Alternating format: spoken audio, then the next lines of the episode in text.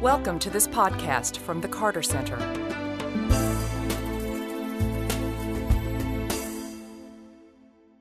Good evening, friends. I hope you'll take your seats. Good evening. No ice storm in Atlanta in July. And no other storm events, we're pretty sure. So we're so glad you could make it. My name is Karen Ryan. I'm the Senior Advisor for Human Rights here at the Carter Center. And I welcome students, donors, neighbors, guests from UNC Chapel Hill, and our online audience. Uh, the Conversations at the Carter Center series gives us an opportunity to discuss Carter Center initiatives and world issues with our neighbors here in the Atlanta area and around the world and we encourage you to learn more about it at cartercenter.org slash conversations. And tonight's event will be broadcast on the web at cartercenter.org and archived for later viewing. Like other forms of art, film has a way of opening our hearts and our minds by illuminating larger social challenges through the telling of human stories that exist within that larger context. Tonight, we have the opportunity to experience a number of intersecting stories. The all too common problem of the abuse of state power and the consequences when those abuse power and exploit fear for political purposes. Individual stories of victims of state violence but matched by individual stories of heroic action by individuals inside and outside government. And for those of us, in the United States, the potential for U.S. leadership when our president and his or her, one day, representatives set their mind to advancing the values of human freedom that we want to believe are at the very core of who we are as a nation. The film Search for Identity Reflections on Human Rights Abuses During Argentina's Dirty War will open tonight's program and will then be followed by what promises to be a fascinating panel discussion. After the film, our panelists will come immediately to the stage, led by Dr. Jennifer McCoy, the director of our Americas program here at the Carter Center. And she will be joined by a wonderful panel with whom I will introduce now so we don't have to take the time then to do it. You also have bios on your chairs for our panelists, uh, but we noticed that there's one bio missing, which I will read here um, in more detail so that you know more about this very important individual.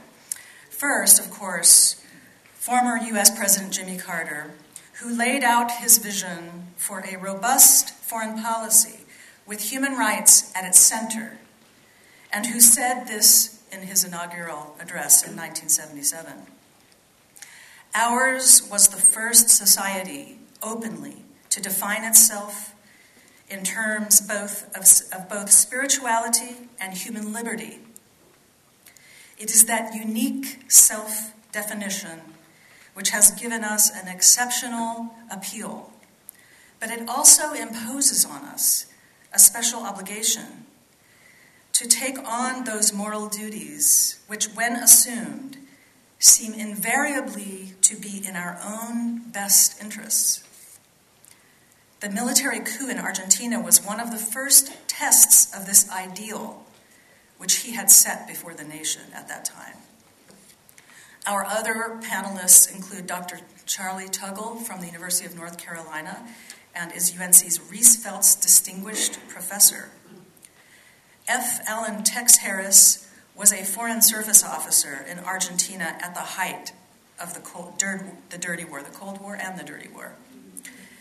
Uh, Robert Bob Cox is a British journalist and was editor of Buenos Aires Herald. He reported on kidnappings, torture, and the murder of thousands of Argentines by the military government, and he himself was detained in 1977. Uh, and Hodding Carter, I'm going to read his full bio because, or a longer bio, because it's missing in your handout. uh, is an American journalist and politician. He was the Assistant Secretary of State for Public Affairs during the Carter administration. Uh, Princeton University graduate, 1957, summa cum laude. Served in the United States Marine Corps for two years. A Delta Democrat Times reporter in 1959 and won the Sigma Delta Chi National Professional Journalism Society Award in 1961 and was a leader of the civil rights movement, co chairing the Loyal Democrats of, of, Mississippi, and worked on Lyndon B. Johnson and Jimmy Carter's campaign. And when I spoke with Hodding earlier, he insisted that I say, most importantly, he is here representing his wife, Pat Derian, who could not be with us tonight. Although she can't be here in person, we honor Pat Derian, who served as Assistant Secretary of State during the period of time that's examined in the film, and you will see her in the film. She led the Carter administration's human rights policy, and we cannot ever forget that Pat showed, through her example, how to be both determined and very practical when working for human rights inside the government. And I ask you to enjoy our program this evening.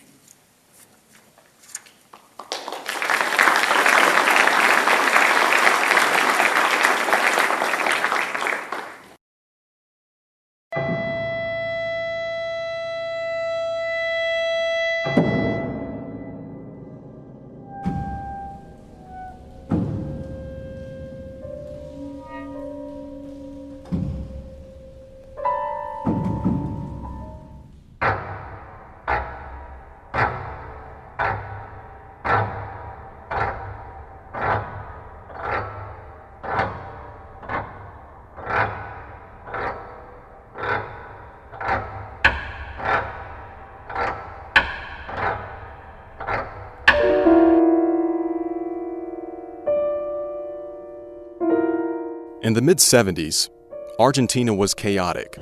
In 1976, following a series of uprisings, the military staged a coup and ousted Isabel Perón.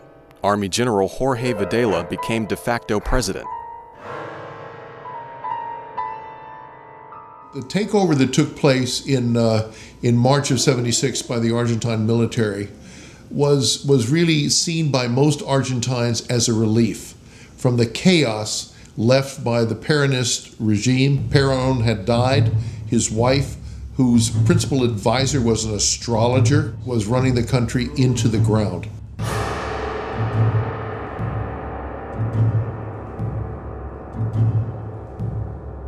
Military came in, and to begin with, everybody thought that everything would be okay. The military would do what they'd done in the past, is, is sort of paint things nicely and get things running again and call elections, and then democracy would return.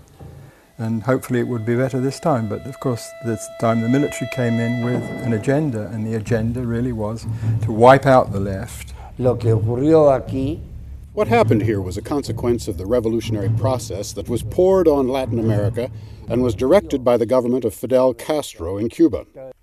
The role of the military in the 70s was to preserve the Constitution, to preserve the electoral majority decision, because it was the constitutional government that ordered the armed forces to suppress terrorism. No solamente en la Argentina, sino en toda la, la, Latinoamérica, not only in Argentina, but in all Latin America, a guerrilla movement had begun, supported by countries like Russia, Cuba, and others.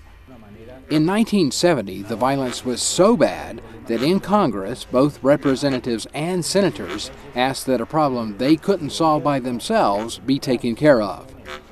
The Democratic government of the time granted the military forces the power to intervene and annihilate annihilate the guerrillas in all of the country.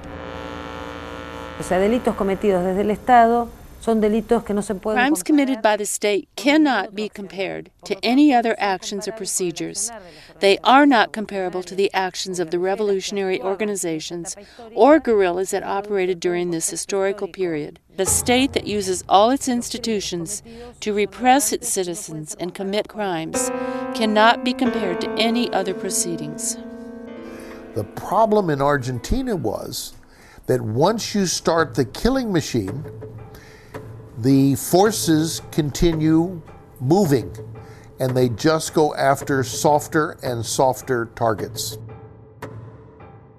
they saw themselves strategically involved in what they called World War III, which was a fight between global communism and Christian Western civilization. It was not only terrorism, which is putting a bomb or shooting someone or other act of violence or planning act of violence, but it was also a question of eradicating wrong thinking. And one of the forms of destruction which they felt justified and which were tolerated for a while was essentially the mass arrest and disappearing of people who, in the instance of most of them, were simply, unfortunately, Jews or unfortunately dissident voices, unfortunately, almost anything except the hard left killer types. It's just that they couldn't stop. It was like the tapeworm. It started eating, and the next thing you knew, they were devouring everything that seemed to be even loosely uh, subversive. And incidentally, subversive is their word. Of the estimated 30,000 people kidnapped, tortured, and murdered, some 500 were new mothers or women who gave birth in the detention centers. Las Abuelas de Plaza de Mayo, or the grandmothers of May Plaza, have been looking for those lost grandchildren ever since. Las abuelas de Plaza de Mayo eh, son el The Abuelas de Plaza de Mayo are the result and the answer to one of the most sinister methodologies implemented by the military dictatorship in Argentina, which was the kidnapping of babies. Besides the forced disappearance of people, that is the massive kidnapping of demonstrators. They would take possession of their children in some cases of babies that had already been born, and in other cases of mothers who were pregnant, who had their babies in captivity. And these babies remained in the hands of military personnel or with families linked to the military forces.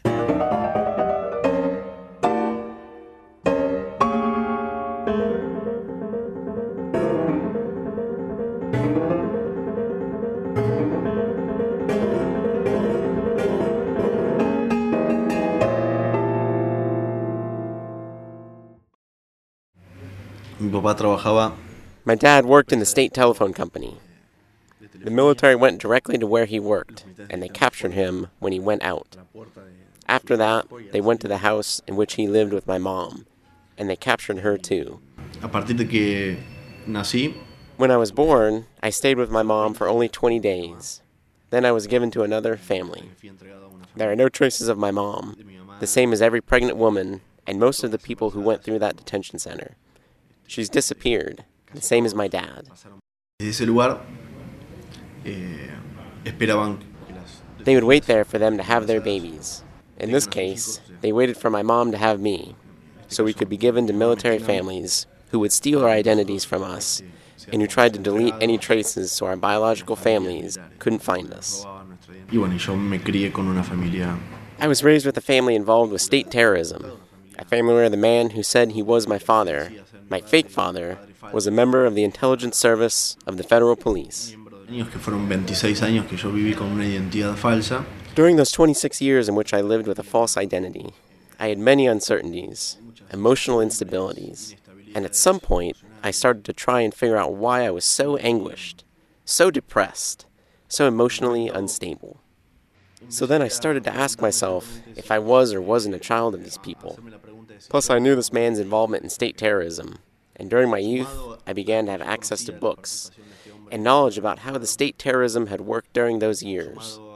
Then I started to think that I might be the child of one of the disappeared. I had to take a DNA analysis. I got the test, and after six months of comparing my genetic results with those of people who were looking for family, grandparents who were looking for their grandchildren, in March 2004, I had proof that I wasn't part of this family, that I was the son of two disappeared people, and that my family was looking for me, that my grandparents were looking for me. The right to identity is a right everybody has. We all have the need to know who our parents are, what our name is, and to be raised and developed with our parents. Therefore, to know our identity is a step toward truth and accomplishing those rights.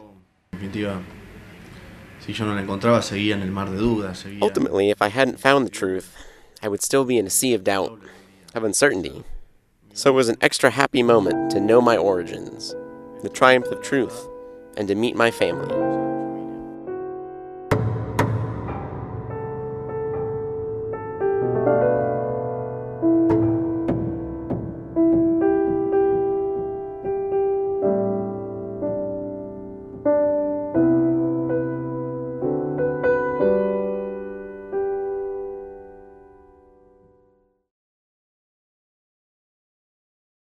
Estela de Carlotto has been part of the grandmothers of May Plaza since 1978.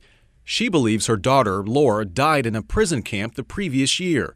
De Carlotto immediately began searching for the son Laura had in captivity.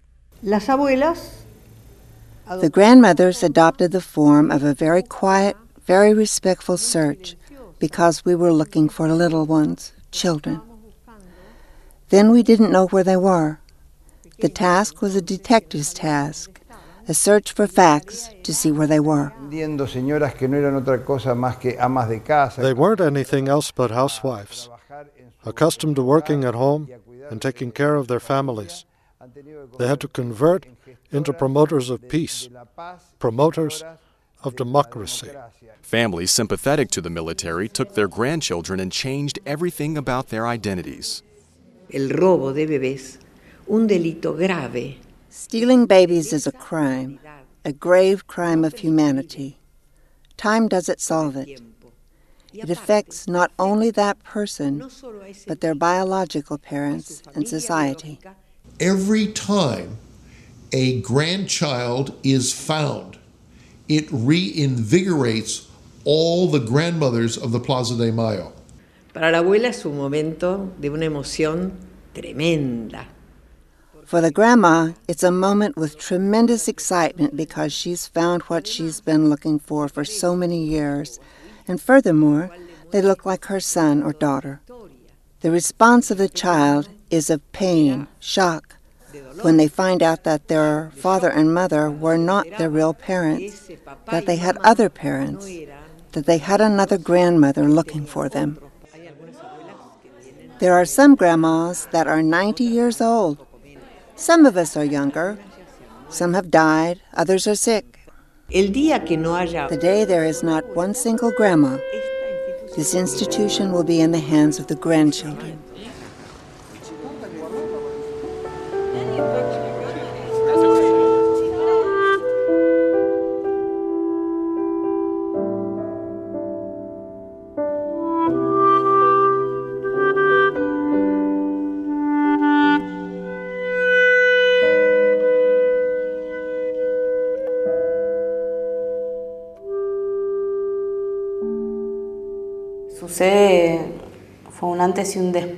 Everything started with Oscar's, my father, disappearance in 1976. A few months later, my mother disappeared too. My sister and I witnessed her kidnapping in a park. Military men, dressed in green, came toward us while my mother hugged us, like she was saying goodbye. I didn't understand why.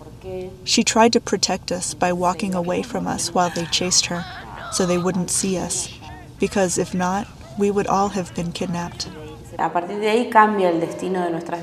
From there on, our lives changed.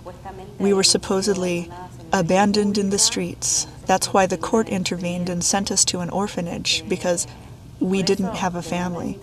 I say this ironically because we did have a family, but they were kidnapped.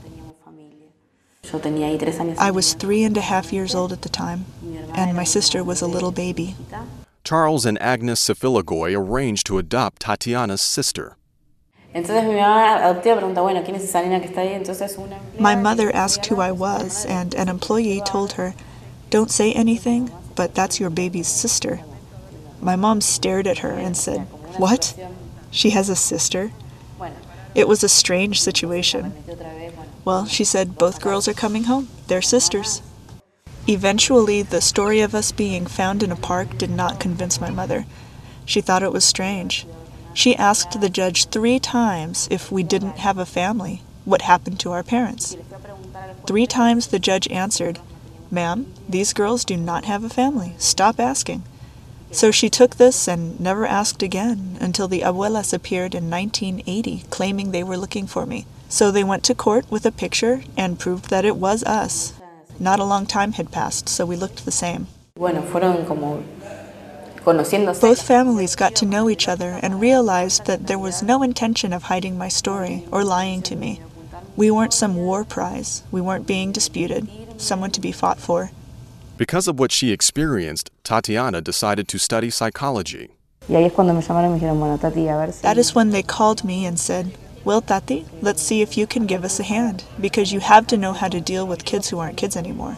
They are teenagers, they are young men who have doubts, and we don't know how to help them psychologically. The son of Abel Madariaga, grandchild 101, said, It took me 10 years to go to Abuelas. With that, he was preparing for that moment. It was a crisis he saw coming. He knew there was going to be an abrupt change, that there were going to be new things, that there was going to be a new family. They find out as grown ups that they're not children from the people who raised them, who told them they were their parents. And right there, the trust you had for years in these people is broken. They were lied to, they were told they were their parents. Afterward, for that person to trust somebody is so hard. Your goal is to try to understand where you come from, and there are people who don't get this. They say, that's the past, you need to forget about it, you need a clean slate. There are people that still think that everyone should forget about it, but we can't forget about it because it's not resolved. Following a return to democracy and the healing only time can bring, much has changed for her and others affiliated with Las Abuelas. At the country's bicentennial celebration, a booth set up by the Abuelas attracted thousands of visitors, openly interested in the group's work. If we go back to the beginning of our fight, nobody knew us and they rejected us. They didn't comprehend. They didn't understand and they were afraid. Today, there is no fear. Eh, 15 years ago, to say you were from abuelas or madres was socially like, oh no, it's better if you don't say that just in case. Nowadays, you can say you were from that institution and nothing on the contrary. Sometimes they say, that's good, and what can I do to help them?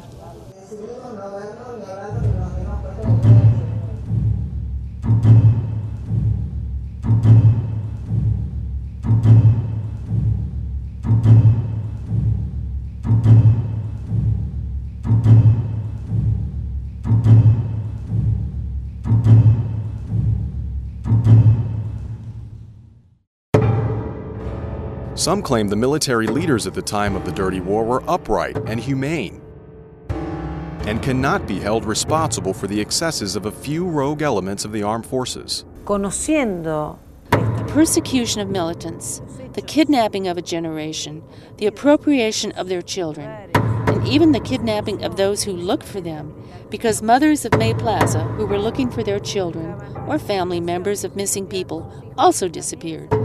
Having all this in mind, one realizes it wasn't about sporadic excesses, but rather that it was all part of a systematic plan. Where could we go to report? To the judicial power that was totally dominated by the government? To the policemen who did nothing to stop the illegal forces of the state from kidnapping and killing us? We didn't know what to do. Most of the time, there was silence. And for convenience, questions weren't asked. Everyone knew someone who had been abducted, either in the neighborhood or a friend of a friend or a friend's relative, but you wouldn't talk about it. The father would always be concerned about, look, you're making a lot of fuss, maybe he'll come back, maybe they'll let him go. I have to keep my job. Uh, we have other children. If we make a lot of noise about this child that's been taken away from us, maybe they'll come and take our other children as well. If you look at the numbers, there were a few hundred military and police officials who were killed, and there were 13 to 30,000 people killed on the other side. That isn't a war, that's a slaughter. There were war crimes committed by both sides.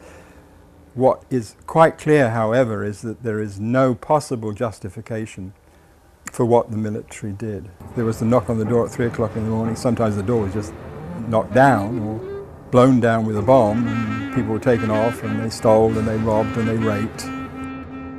Many of the prisoners wound up in the Navy Mechanics School, known across Argentina as ESMA. Eh, During this military period, 5,000 young people were here. Their average age was less than 25 years old. Fewer than 200 survived the torture and assassinations committed here. To do that terrible things to other human beings is necessary to deprive them of their human condition. They treated their prisoners uh, as subhumans, not even as animals, because uh, they were more compassive with animals than they were with uh, their prisoners. And worst of all, according to those involved in the human rights community, members of the military stole the babies of their enemies. Dad and mommy were tortured and killed, and the baby was given in a fake adoption to um, uh, a colonel of the army. Even with an external enemy, if you read the Geneva Conventions or the International Humanitarian Law from the Red Cross, nothing authorizes someone to steal children away. There was no systematic theft of babies. There were only 10 cases, maybe 11, of people who kept the babies because they saw them homeless after a fight. In such cases, it was an act of love. When they couldn't find somebody to take care of those children, they handed them over to some known family which they knew could take good care of them. So they intended to protect these children, not kidnap them. Some of the appropriators tried to present their behavior saying they saved these kids from abandonment, when the reality is most of them are responsible for the deaths of these kids' parents. Victoria Donda, found grandchild number 78, bristles at two charges made by those who still support the former government. First, that the grandmothers and their supporters rigged the DNA results. And second, that the majority of the found grandchildren are actors paid to claim their children of the disappeared. Ridículo. Eso, ridículo. Ridiculous. It's ridiculous to argue with these people. It's as if I tried to have a conversation with someone who denies the Holocaust. You can't discuss things with these people. These people justify the most outrageous horrors of history.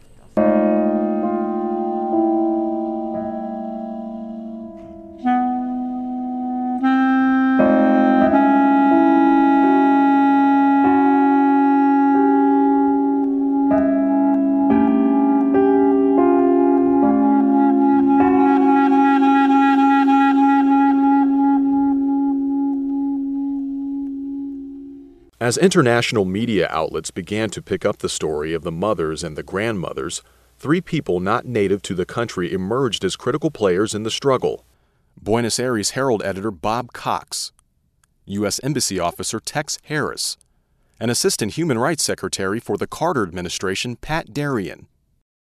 Cox and his family eventually had to flee the country when continued threats convinced him of the military's plans for Argentina. Taking it over and redoctrinating the country according to their extreme right wing views ultra Catholic, intolerant, and after all, completely inhuman. I was the reporter on the ground as a diplomat, uh, sending back information to Washington on the human rights abuses that were taking place uh, throughout Argentina over a period of time, we had a kind of temperature chart of the operational capacity of the Argentine clandestine program, which I then reported to Washington. Previous to this, what countries did internally was no one's business but their own. It was not the business of diplomacy. So the efforts that were begun during the Carter administration, spearheaded by Pat Derian, really changed the fabric and the texture of the practice of diplomacy as we know it today. She was the first person from the outside world of the United States who came in and said to government and everybody else that what was going on in the dirty war was unacceptable, that it violated national and international norms, and that the United States no longer felt that to be a tolerable exercise of power by the junta. That message was decidedly different from the approach of the previous Secretary of State, Henry Kissinger, who watched the 1978 World Cup in Buenos Aires with junta leader Jorge Videla. They had been assured by a number of people in the American government that they were doing what America wanted them to do, crushing these left wingers, crushing the possibility of commies taking over Martin Andersen first reported about Kissinger having given the green light to generals in this 1987 article in The Nation.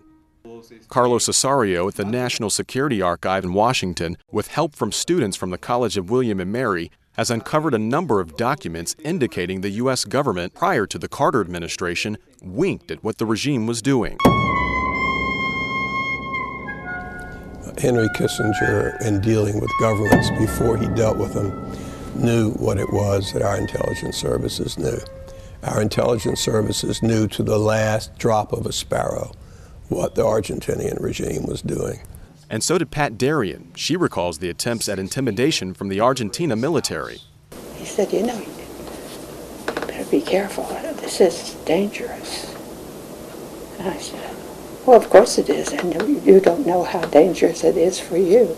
Sometimes I think the ones who were most outraged by her were not foreigners, but people within our own government. One or two of my sort of counterparts in other parts of the government uh, called me. I said, Don't call me again. Leave me alone. I'm doing my job. Plank. That job was to let dictators and despots know about a change in what had been U.S. policy nations who are shoulder to shoulder with the United States are our friends in the fight against godless communism, even if they repress their own citizens. To a new and decided emphasis on human rights, starting in Argentina with Las Madres, Las Abuelas, and hundreds of missing grandchildren.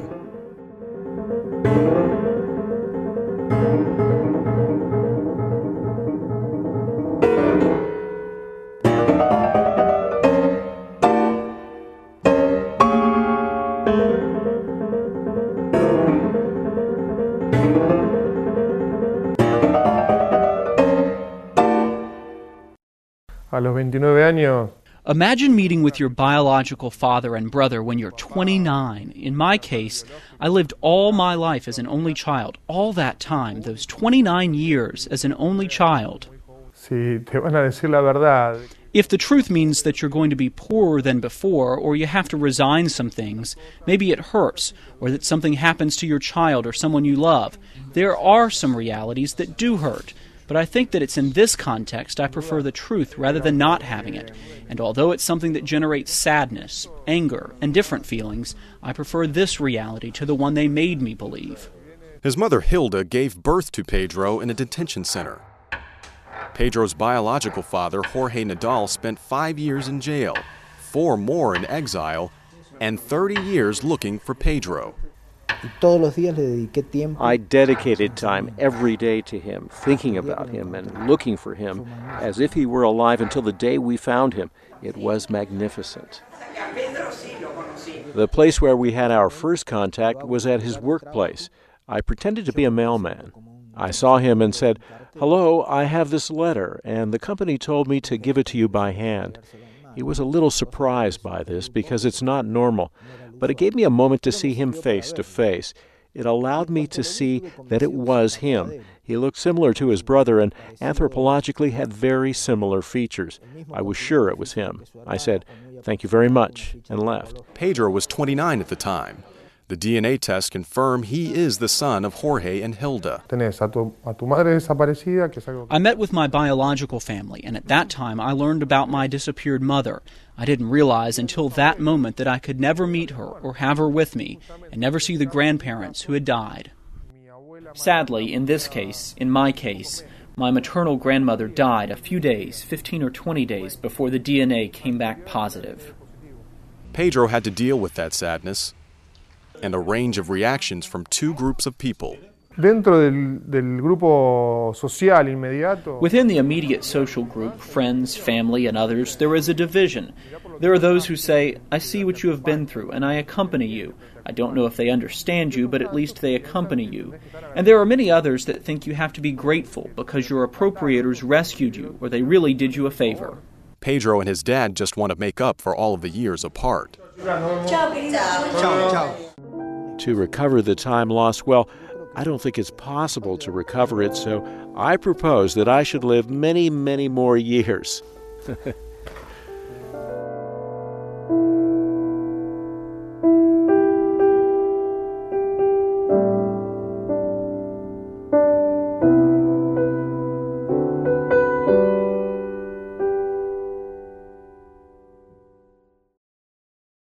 Argentine society has been trying to deal with the horrors of the dirty war for nearly four decades.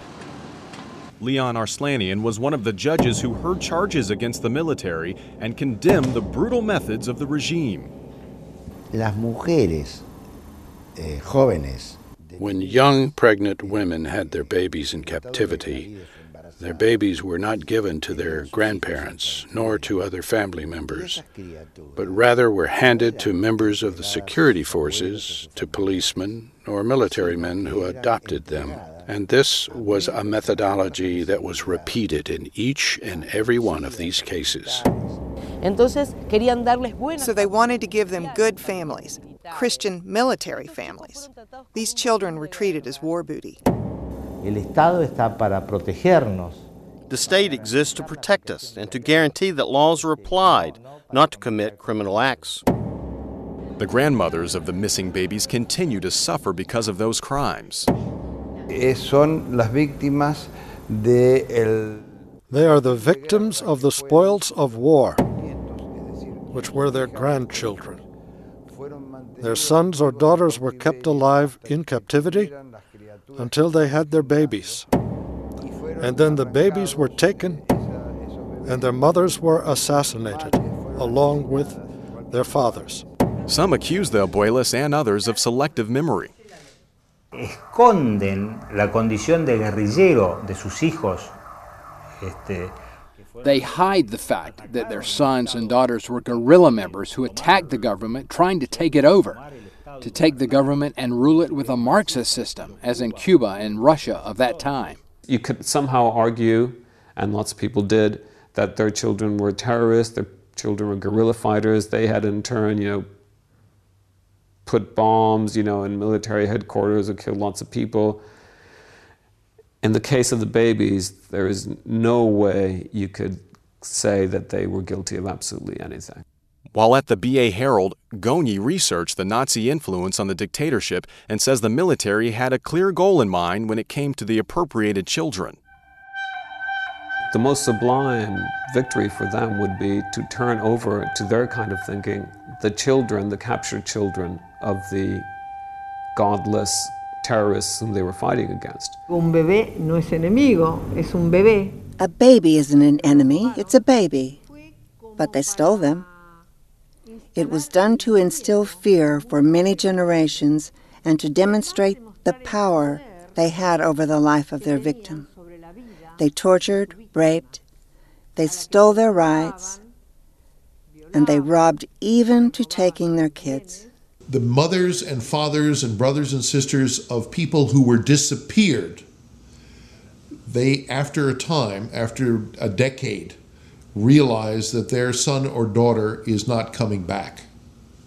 But the grandmothers know that their grandchildren are alive. The grandmothers of May Plaza refuse to be victims, and human rights groups around the world join the fight principally because of the cultural cries from the mothers and the grandmothers who were missing their children and their grandchildren.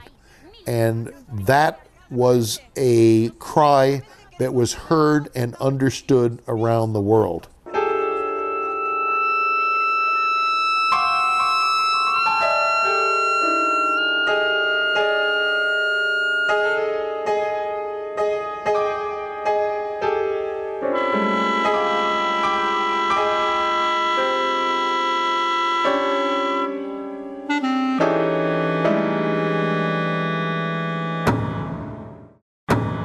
Driving as usual, and he suddenly stopped. When he stopped the van to tell me all of this, the first thing he did was burst into tears, and then it was as if he switched places, and a whole other person was in front of me. And he said, No, you're not my biological son. You're adopted. And on top of that, you're the son of a disappeared person. De no tener nunca una duda de ser hijo adoptado. And I went from not ever having doubts of being adopted, from not ever feeling different from my family, to being told all of this. I was shocked. Al estar yo muy, muy cerca en ese entonces con mi apropiado, Since I was very close back then with my appropriators, it was really difficult for me to get together with my family.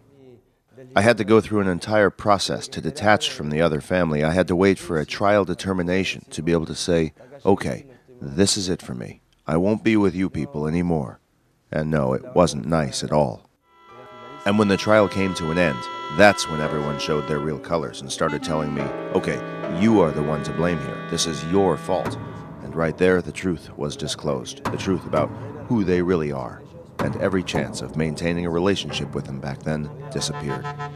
One revelation was especially troubling. hace seis meses atrás de, Six months before I was born, they had already selected me. The selection was based on my mother's features, which are the same as the ones of the woman that raised me, my appropriator. They're both French descent, blonde, slim, tall. Matching the features, the selection was all on Ray, and everything fitted together for me to be their son. There were no loose strings. Alejandro has cut all ties with the people he now calls his appropriators and has built tight bonds with his biological family. His uncle Edgardo first met Alejandro in 2006. ¿Qué hacer en ese momento? No, no, no- At that time, you do not know what to do. You can only embrace, touch, but do not know what to say because you want to resolve 30 years there in 30 seconds. But in fact, 30 years is resolved in 30 years. Y siempre le hablaba a mis hijos de eso. I always said to my children that you have like a brother, and one day I'm going to find him. You have to be fully confident that we will succeed. And we did. It cost a lot of time, a lot of pain, but he is here now and he is free. That's the most important thing, isn't it? But there was more. Pero que era también eh, eh, It was also about my sister who had conquered death and defeated her torturers and rapists, the people who murdered her. And it was a moment of a lot of happiness, a lot of hope. Alejandro has also gotten to know his grandmother, Clelia Fontana, a member of Las Abuelas. He hecho muchas cosas para poder encontrarlo a él. I have done many things to try to find him. I have traveled to so many places to find news about his whereabouts. We knew that she had a child.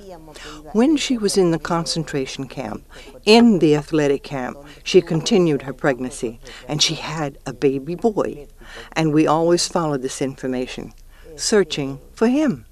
Then the judge called us to say that there was a boy, a man really, who was possibly our grandchild. We met each other at the court. It seemed like we were seeing his parents again. He was so similar to my son, to his uncle. It couldn't be denied. It was a very wonderful happiness. Even though I found my grandson, I kept going with the grandmothers to help them find the grandchildren that are still missing. It is something like my daughter is saying, Continue, Mama, continue, Mama, keep going. I cannot stop going.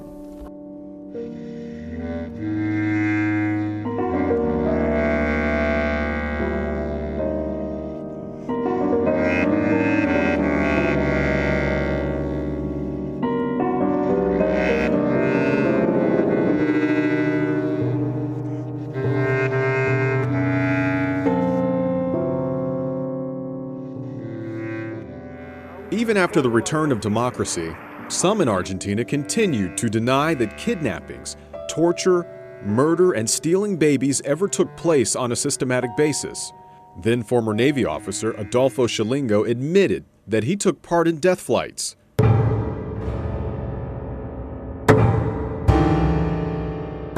And threw drug prisoners out of airplanes into the ocean.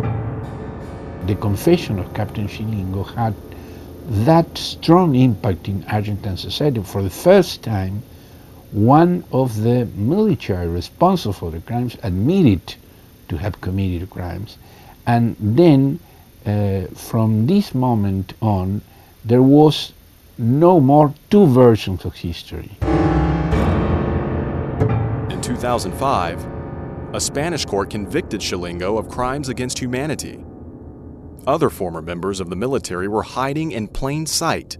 Once the dictatorship collapsed, they all started living perfectly normal, law abiding lives. So, what you see is that what's evil actually is the system. If a system is put in place that promotes or allows or condones these kind of crimes, then the crimes happen. And the people who committed those crimes in the name of protecting the country were continuing to deny any wrongdoing. They will, at end of day, simply say, every bit of evidence out there is a plant, every bit of information that you've heard is fake, the science is phony science, the people who cry on cue are actors. And you look there and say, who else believes that?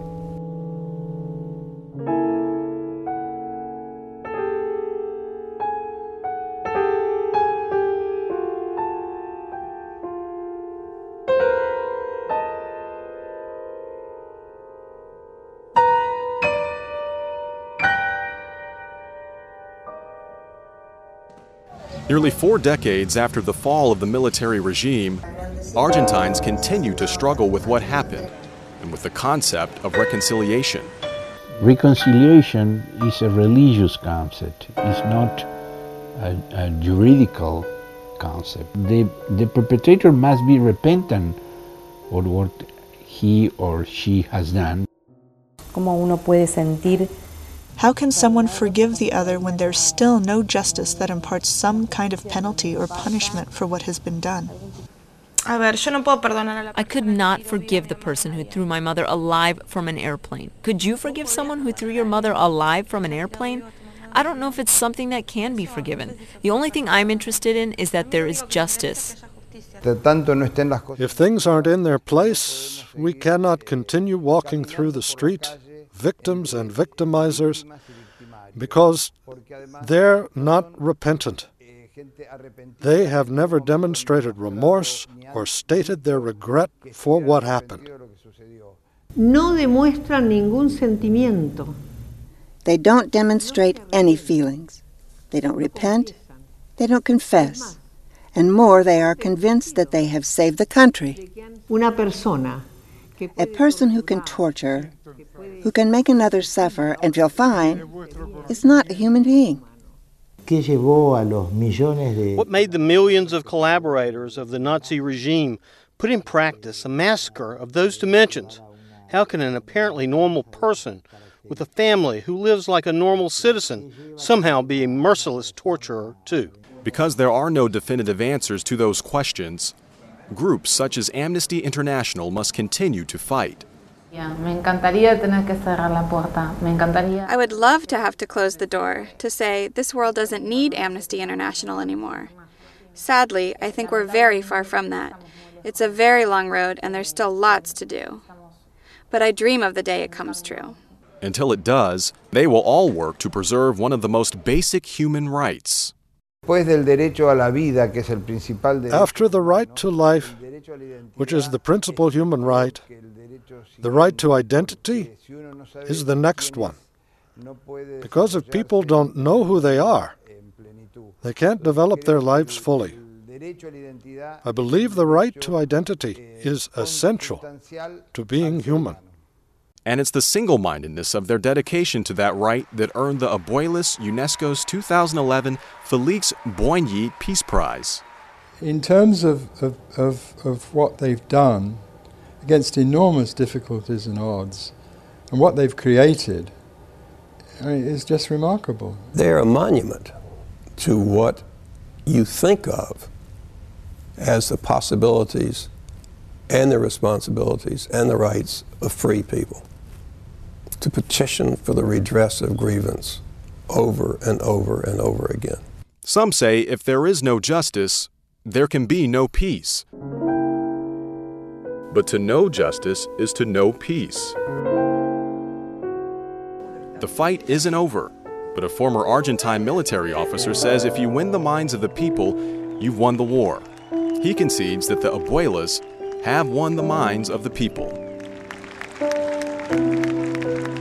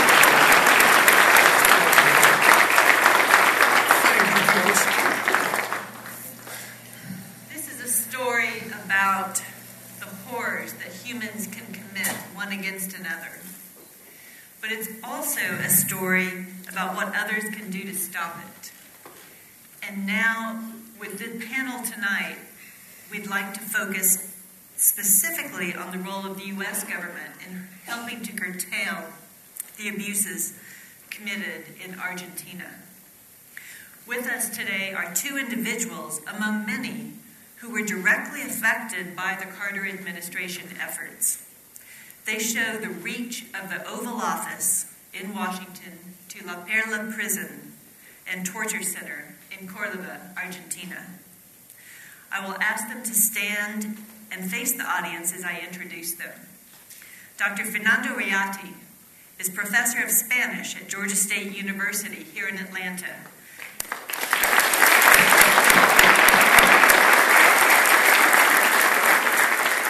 Dr. Reati was a political prisoner for four years in Cordoba prison. His entire family was detained in 1977, including his high school age little brother. For the first two years, Fernando was held incommunicado and tortured in La Perla until a visit from Pat Derian led to improved conditions and his eventual release two years later. Daniel Deutsch's parents and three sisters were kidnapped from their home in 1977, also in Cordoba.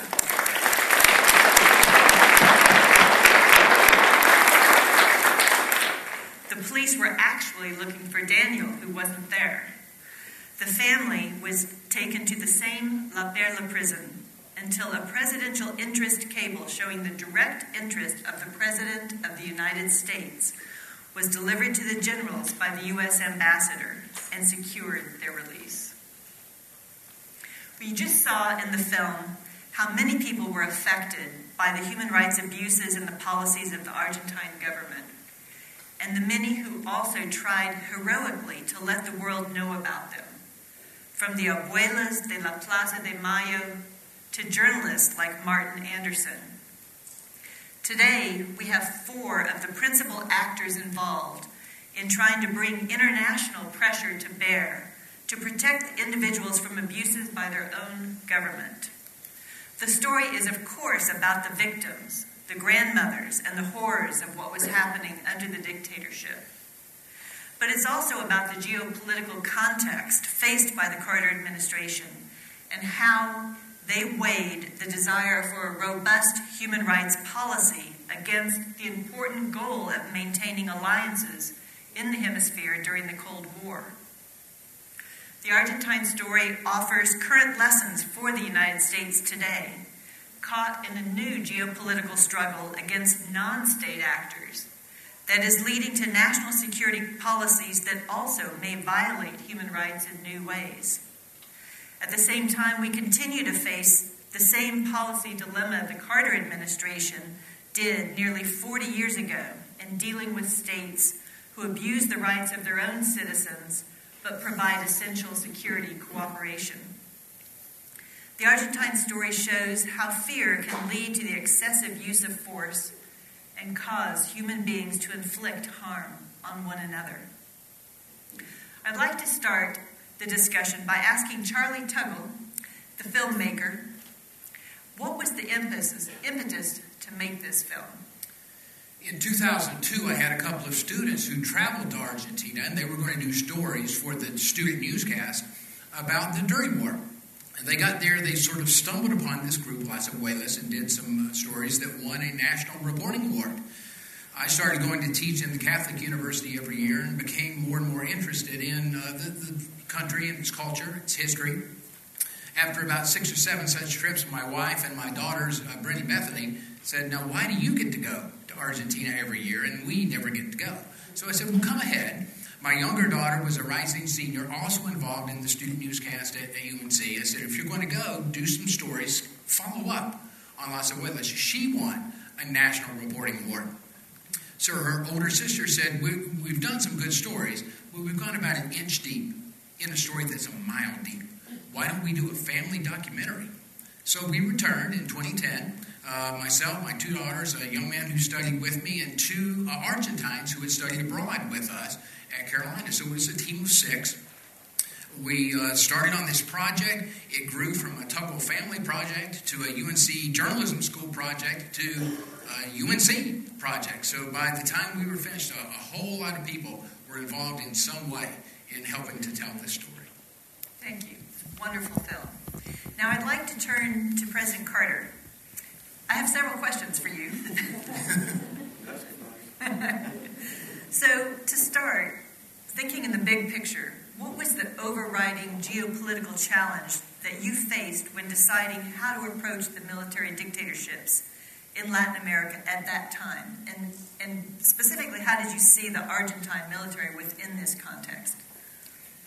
Well, it was obvious to me before I became president, when I was inaugurated, that the people in South America, Central America, were living mostly under military dictatorships. And the disturbing thing was that uh, American officials were in bed with them because they were the ones that controlled the trade and commerce with Latin America, where the money came from. And uh, they controlled the bananas, they controlled the pineapple, they controlled the iron, and, and so forth.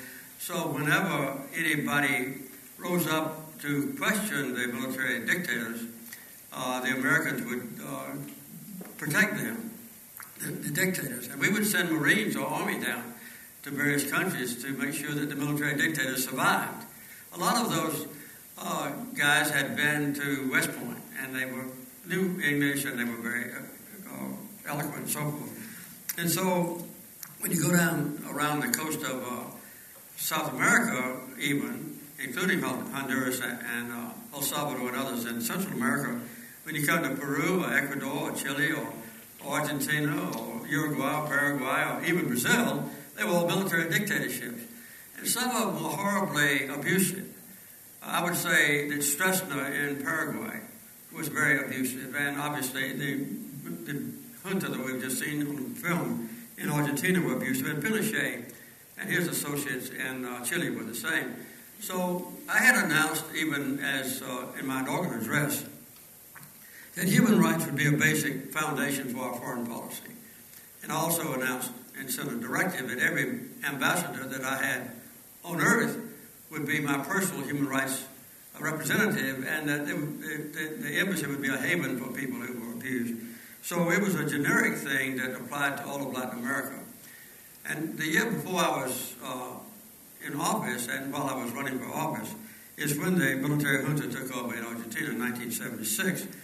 And I knew that uh, President Nixon and Kissinger were fully supportive of them because they saw that the military dictators were fighting communism, so called the same as, as we call terrorists now. And, and so we were really supporting them. And I began to learn increasingly how many people will be uh, really disappeared. I saw statistics that showed that throughout 1976, 300 people a year, a month, in Argentina were disappearing from their homes and never saw again. A lot of them were thrown into the ocean, as has been pointed out. In 1977, I remember the figures were 180 per month, which was a horrendous figure. And, and later, of course, we had uh, reports of 30,000 in all maybe being disappeared, and we had specific names derived from some of our representatives in Argentina of 6,000 names. Uh, the next year, 1978, uh, we had the Panama Canal Treaty signing, and I invited all the leaders of Latin America to come to the White House to visit with me and, and to help sign and witness the uh, Panama Canal treaties. And uh, Pinochet came from Chile, and and uh, and uh, also Videla came from Argentina. And I had a chance to talk to them directly about the abuses that they were perpetrating. And I have a little memo, which Mr. Deutsch has seen, uh, where I mentioned specifically uh, an editor named uh, Jacobo Timerman and the Deutsch family. And, and when I met with Videla privately, I, I, specifically said, these are innocent people, they are, they are news reporters and they're fine families, and I demand that they be, be released. And, and of course, and they were, as a matter of fact. And, and, they, and the same thing happened because I think that there was a difference in Argentina that I soon discovered between Videla on the one hand, who, who was fairly sensitive about international uh, relations. He wanted military assistance from the United States because he was facing challenges from other sources. And, um, and, but on the other hand, somebody like the man in charge of the prison, whose name I think was General Menendez, was a horribly abusive uh, person.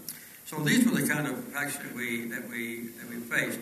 And uh, I said I, I, wanted to have a human rights hero. I knew about Hodding Carter's family in Mississippi, who had been a beacon light of enlightenment uh, when we uh, had the civil rights movement in the South. Uh, Hodding Carter II was uh, was an editor who was famous all over all over America, and Hodding had, had become the editor there. So so I turned to Hodding, and it was, it was through Hodding's fame as a, as a human rights defender, a civil rights defender in America, that I got to know Pat Derian, and I got both of them to come to the State Department, which was one of the best things that I ever did. And so I designated Pat Derian to be the uh, human rights representative for me, and she eventually became Assistant Secretary of State, working with a man named Todman, who was uh, also Assistant Secretary of State for that affairs. The first month I was in office, February of 1977, I ordered the, the, uh, that, the, that the military budget that was going to assistance that was going to Argentina be cut in half. Actually, cut for more than half. half. And when I did this, the Videla and his associates were so upset that they refused to accept any more military aid from us, which was very difficult for them. So that I, that was the first month I was in office, as a matter of fact. So so it was a very uh, broad-ranging commitment of mine, but I knew very quickly from reports from our embassy uh, and from news media that Argentina was becoming the worst abuser in this hemisphere. So we had a, a, a national policy uh, supported by my Secretary of State and everyone else uh, bringing an end to this as much as we could. And we did it by convincing the military that, that, that their policy was, was self-defective, self suicidal, that if they kept on, they would be isolated in the civilized world. And I think that ultimately did have an effect. So that's a very important point that, that one way to, to impact other governments who are committing policies that you abhor is to affect their own legitimacy and, and uh, explain to them how it will affect their own self-interest. You were able to do that. Yes, we condemned them and cut off all their military aid. And, and secondly, the next year, in 1978, I gave an order to the World Bank and the IMF. We had that influence back in those days that they not, not give any loans or grants to Argentina as well. So we had economic and military pressure on them as well as the castigation of them and their national reputation in the international community. It made them look like outcasts and, and human rights abuses, which they abusers, which they certainly were. Now, you also, as president, helped to construct and strengthen the entire Inter American human rights system, which includes both the Inter American Commission on Human Rights and the Inter American Court on Human Rights.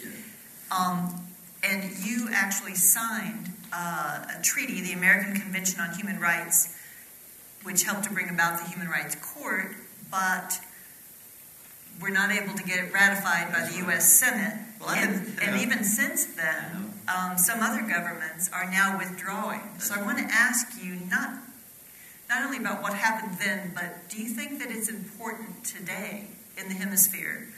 Uh, this human rights system is it still essential? We don't have human rights. We don't have military dictatorships today. But and if it is important, what can we do about it when countries are withdrawing instead of joining?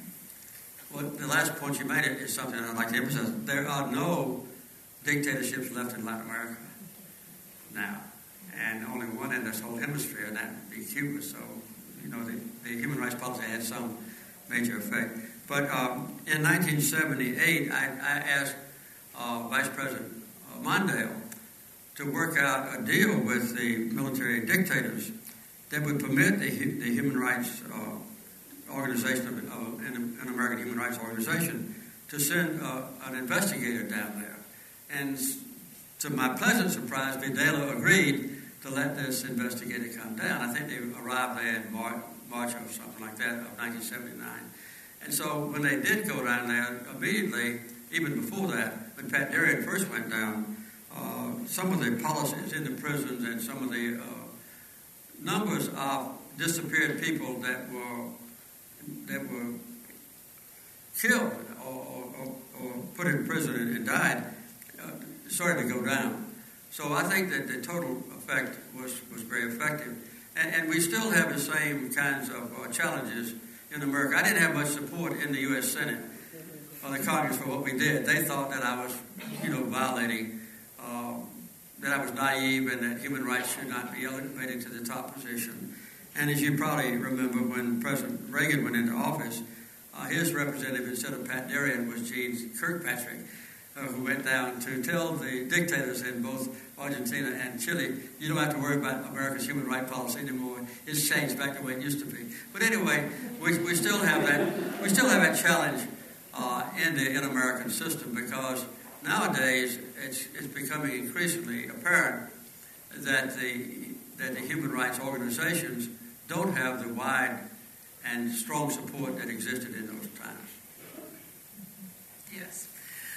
Well, I'd like to turn to um, Tex and to continue the conversation. Um, Tex, you were the human rights officer in the embassy, the U.S. Embassy in Argentina. In a sense, you were the face of the embassy on this issue. How were you able to help the victims seeking answers, especially about their missing loved ones? I was part of a team. Coach, you were the coach. You set up the game plan, and, and we were the executors of that plan. Now, the defensive line, we're talking soccer here. In Latin America, called football, but we've just seen the World Cup, so we can understand what's going on. The defenders were the mothers of the Plaza de Mayo, the abuelas, the, the, the family members who came to the embassy every day, uh, five days a week, reported to myself and one local assistant about the disappearance of their sons, daughters, brothers, sisters. I then was the midfielder, and I took that information and I kicked that downfield to Pat Derian, and she then in turn handed it off to Warren Christopher, who essentially made the policies. And on the sidelines, I also worked very closely with Bob Cox and others in the international journalism community to sensitize the world in terms of the facts. Because under the new Carter human rights game plan, which was diplomatically not done before. We told the world that the way other nations treated their own citizens was going to affect the relationship that we had with them. That was new. Thank you, sir.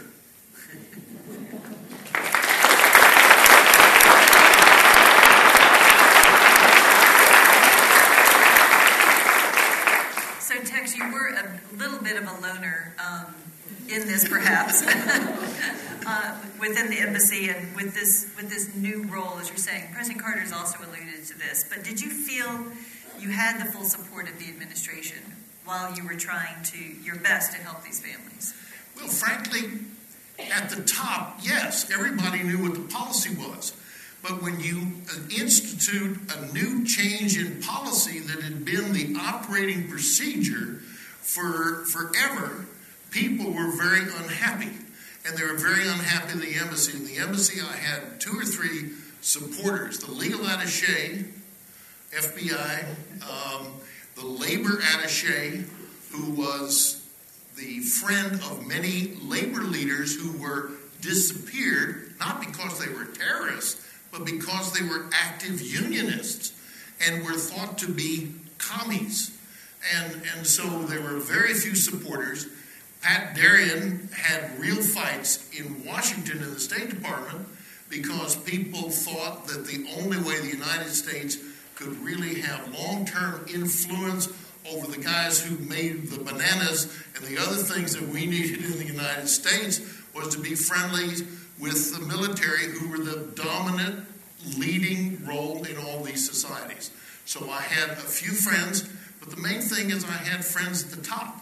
And their new system that the president put in place in terms of having a system that defined human rights and fought for human rights inside the Department of State and inside the U.S. government was critical. So, Coach, thanks again.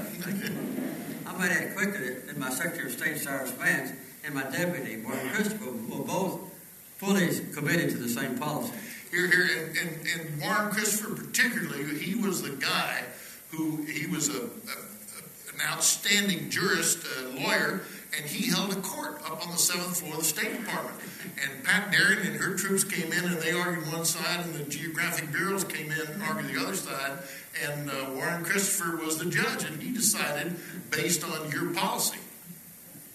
So, Hodding Carter, besides, uh, in addition to being married to Pat Derian, you were. Exactly. All no, no, okay. Eventually. Uh, you were also in the, the, the system there that Tex was just talking about in the State Department as spokesperson and Assistant Secretary of State for Public Affairs.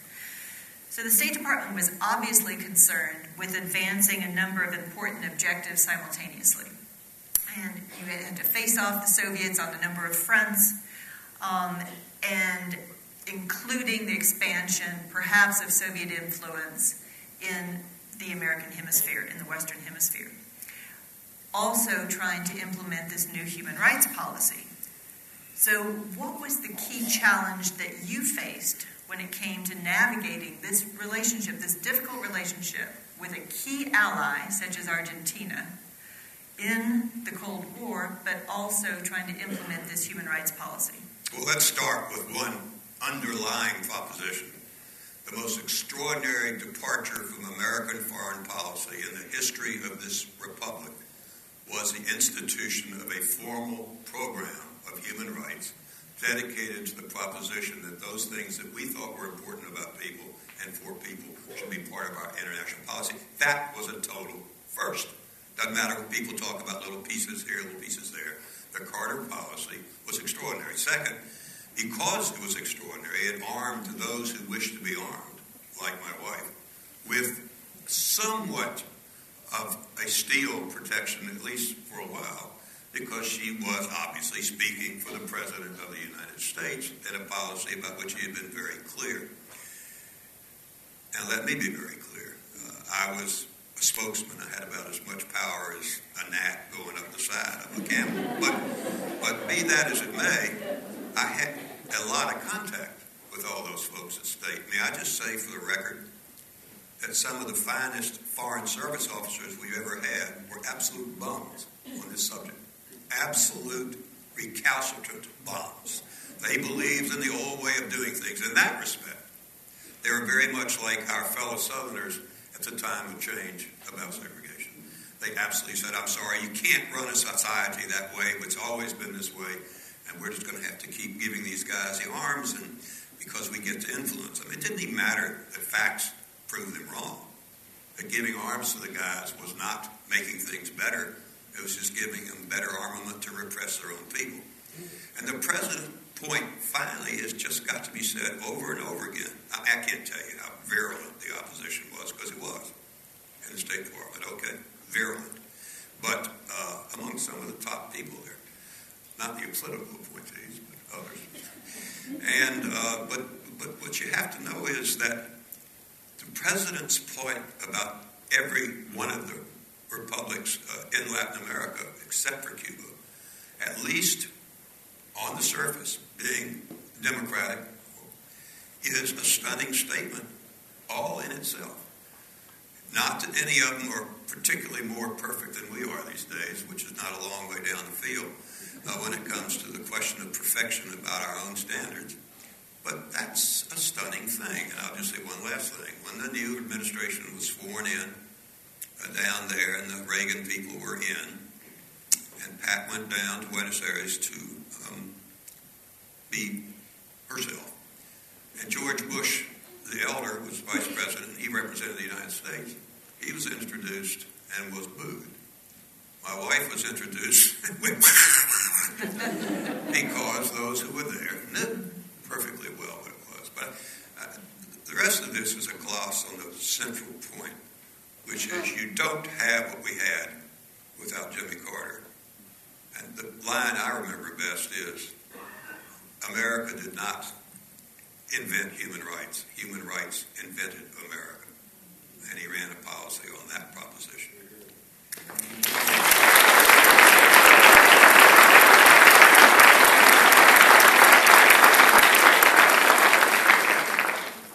But Hodding, tell us just a little bit about how Pat personally handled this balancing act and the opposition that she faced. How did she overcome that?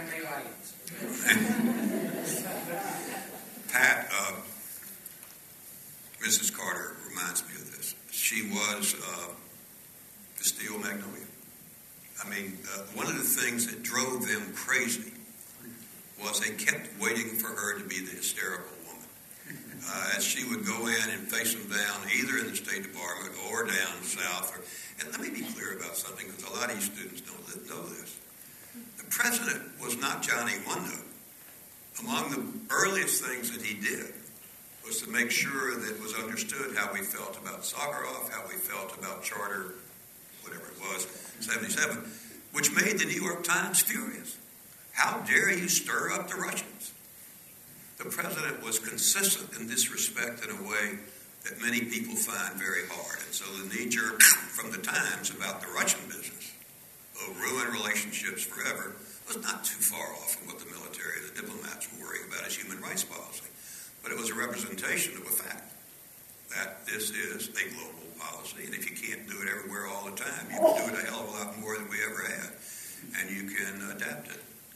Um, it was very easy, and I mean this seriously, for Pat, armed with the knowledge that the world had, that what she was talking about. Now, if she carried it even further than sometimes we were talking about, it was okay because she would look him in the eye, clearly look him in the eye. And most of those guys did not like a woman sitting there looking him in the eye. All right, that's just a fact. And say, you can't do this anymore. I'm sorry, the United States no longer tolerates this. Or she'd look at a couple of our assistant secretaries in the eye and say, I don't care what you were doing with policy in the past. I'm telling you, that's not the policy of the United States. If you read some of the recorded testimony in their little archived reminiscences about their careers, some of the most stunningly able guys at state as career Foreign Service officers are still vitriolic. Vitriolic. Because she would just announce a policy, say this is the way it is, and leave. Um, one of these days, I wish that some of my fellow journalists had a chance to go for a tribunal down in Argentina, starting with Evans and Novak, who lied about everything you could think of about what was going on uh, down in Latin America. But I'm familiar with that, Mr. President. All right, well, we'll turn to another journalist, uh, but more to your liking, I think, Hadi. Bob Cox, you were editor of the Buenos Aires Herald at the time and reported on the kidnappings, the torture, the murders of the government. And in fact, you were detained briefly by the government. What motivated you to take this risk, to do this reporting that was so important to highlight and bring to the attention of the world these abuses? First of all, the, the country was in silence. These things were not being reported, they, they, they were whispered about. so the first thing that I set out to do was find out what was happening. Simply as that. I mean, simple things in some ways, like, for example, I went to the Plaza Mayo because I heard that people were gathering outside the government offices at, midnight in order to get one of ten tickets which were given to meet a military officer to find out what had, where their loved ones had been taken or gone. And this was after desperately going everywhere they possibly could. So we did fairly simple things. When I say we, my wife was very much involved with it. We did things like we heard that they were burning bodies in the crematorium in the cemetery, which is in central Buenos Aires, Chacarita. We went there after midnight one night. We saw smoke pouring out. Armed with this knowledge, our own knowledge, then there were strange things happened. I got, because of the newspaper, there was a, a funeral notice came in, there was a mistake in it, so we went out to find what had happened. And so I saw what was happening. There was this incredible country where everything was silent. People did not want to see what was happening. And I think, honestly, I recognize, and people say to me, why did you do what you did? I think because I was born in 1933. I grew up during the Blitz. My whole life was the, opposed to this tremendous evil.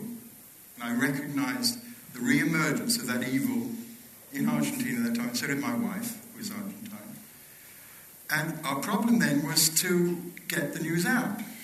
And then you come along with a policy that tells me this is what I'm an American citizen now, and this is what America is about. You, you showed the world what America is about, and this is what America must remember, must repeat, must go on doing. It's, it's, and it's a universal thing. Human rights is universal. Now, you can't imagine what it's like to live in a country where fear, you mentioned fear, and that is what happens. People get fearful, and then they, they hate rights. People insulted me for the, my newspaper.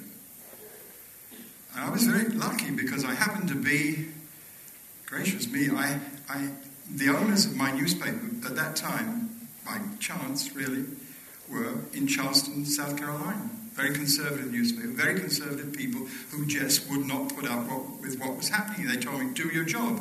And all I did, really, as a journalist, was did my job. I did my absolute best to inform people. I, I discovered something very, very important because that has to do with diplomacy, it has to do with justice, it has to do with journalism. Journalism has to inform people what's happening. And when you inform what's happening, people do not disappear. But if you don't tell, and the, the newspapers and the, of course, the newspapers did have a certain area of freedom, actually quite considerable freedom, and I think probably my final determination is that they decided they were with the military. They wanted exactly what you were talking about earlier on. They wanted a dictatorship. It's easy to live under a dictatorship for some people, but not if you love freedom. And so what happened in, in, in the end was that thanks to the Carter policy, the killing stopped. Thanks to the Carter policy, I was able, because I, I had Tex, who I would, he would tell me about things, I would tell him about things, I would decide whether I could publish something in the newspaper, and people would disappear. Many, many years afterwards, I have people come up to me and say, You saved my life. I didn't save their lives. I had a voice in the newspaper and I had backing. I was probably lucky that I was a foreigner, which is a terrible thing to have to admit, because I'd always thought, I, as I lived in Argentina, my children were born in Argentina, and I became part of Argentina, that I should be a naturalized Argentine. but all those things came together, and you can't imagine how, for all of us to come here today and to, to feel this sense of what we struggled to do in those years. And thanks to you, we were able to do what we were able to do, which was not enough. I wish we could have done so much more, all of us do. But thanks to that, this has all come together now. And you know, this is something that will stay forever. As everybody's been saying, it's something started in Argentina with your policy in Argentina. That's really where the whole idea of human rights being not just part of, of one nation's policy, but every nation's policy of a universal policy. Human rights is universal. And it, it covers everything. And whenever you see people sneer about human rights, watch out because they're looking to deprive you of your freedom. They're looking to deprive you of, of everything that you hold dear. And um, yes, it, it, it's an enormous pleasure to be sitting next to you, something I never imagined. But uh, I do know that in Argentina, they put up photographs of you during the military regime. And probably, if, you know, they could have endangered their lives. And as for Patricia Derry, I saw her in action. I saw her in action in Argentina. And she was just marvelous. I mean, she frightened, uh, she frightened the generals. Simply great lady. A great lady.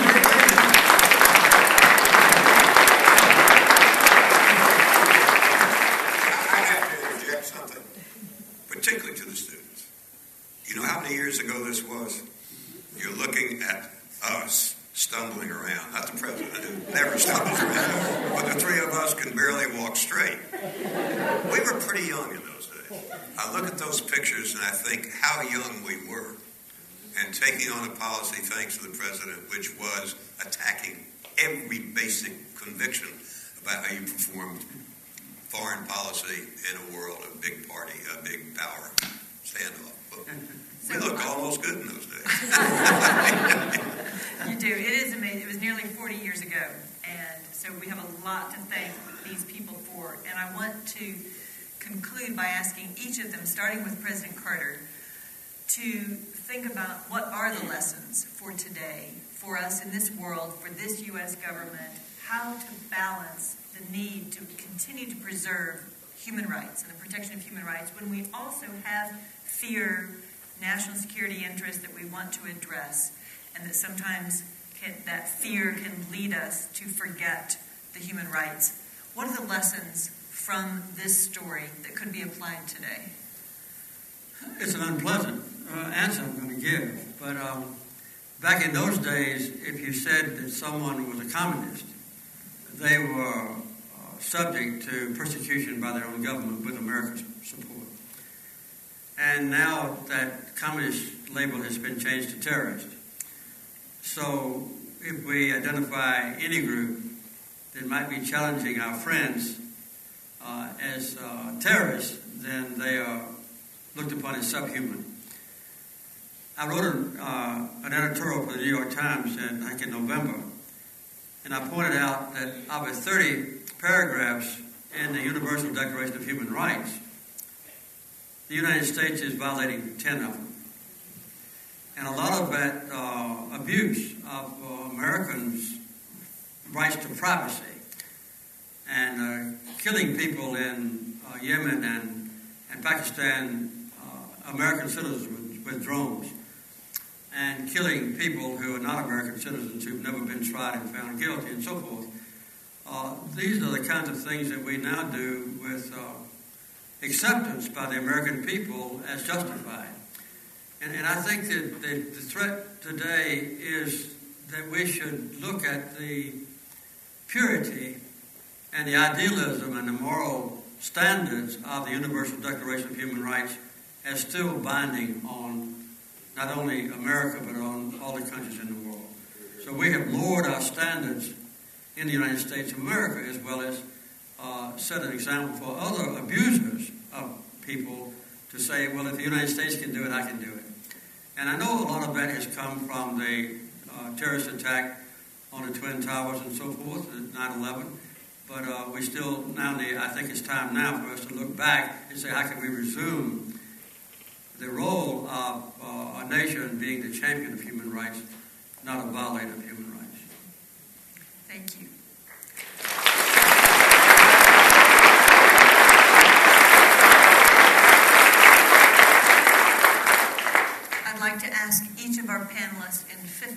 seconds to give to give their lessons.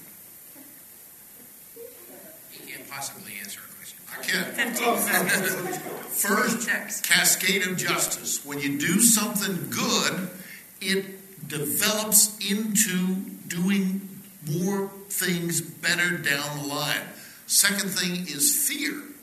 When people get so scared of communist, godless communism in Argentina, or of terrorism in the United States or in the UK or any place, rational legislators, politicians do incredibly stupid, wrong things and, and, and do them out of fear, and those are wrong. Thank you. Hodding. It was once said of a former vice president that he couldn't chew gum and walk down the steps together, I uh, walk down the steps. We can do both things. It is absurd to say that we cannot conduct a vigorous human rights policy at the same time we conduct an vigorous engagement with those who would do damage to our citizens. But you've got to remember what proportion means. What is proportional? And declare a war on thugs is simply disproportional. And to then go to a war with them as though they were the same as Moscow at the eve of World War III is ridiculous. We must be more mature than we are about how we deal with problems. We were not given a dispensation by God to be free of threat. We were given the intellectual and moral equipment to say, we will not go crazy because we're threatened.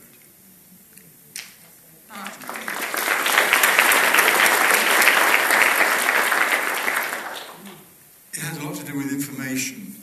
If you can start to control information, and the information is not getting out, and the control in Argentina was almost total at one time, you, people will do the most appalling things. And even in the United States, I find myself making comparisons all the time because things here have never been as bad, or could possibly be as bad as in Argentina. And of course, Argentina was, was one of those useful because it was such an extreme case. I mean, the military thought they would get away with it. They thought that they could disappear people and that they, would, life would go on afterwards. And they were wrong about that. But they might have been right if it hadn't been for US policy. So what we need is information there. I, I think we're not getting information in the way that we should. I find myself sometimes, you know, we have a we have a cascade of information, but much, of it is misinformation. I suppose elementally, I, I, think we should go back to the elements of, of, of, journalism, which is is to dismiss the idea that there is no such thing as objectivity. We should try for objectivity. We should try to be impartial. We should do all those things that have got out of fashion. That means old-fashioned journalism, I think. Now we're old-fashioned people. We might be wrong about that. I have a feeling that we're not getting the information we should get. And Charlie? The official report from the Democratic government after the Dirty War was called Nunca Mas. And except for the two apologists who you met in the film, we asked every person we interviewed in Argentina. In today, in today's world, when there are cell phones and uh, the internet and all kinds of ways to communicate, could something like this happen? Can we truly say nunca más, never again. To a person, they said, no, we cannot.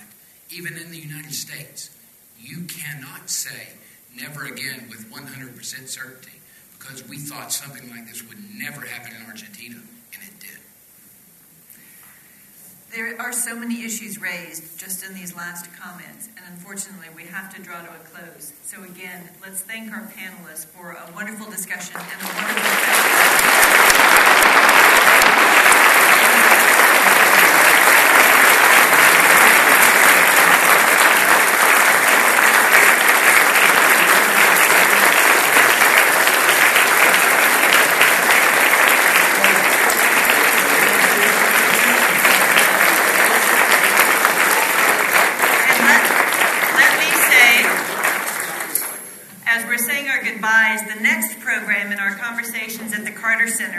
Conversation with the Carters on Tuesday, September 16th.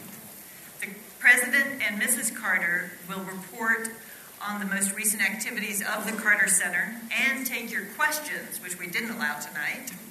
Tickets to attend the event here at the Carter Center in Atlanta can be purchased online beginning, excuse me, August 18th. The event will also be webcast.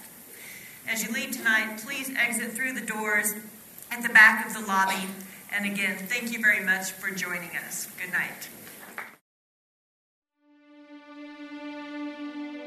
This has been a podcast from the Carter Center, online at cartercenter.org.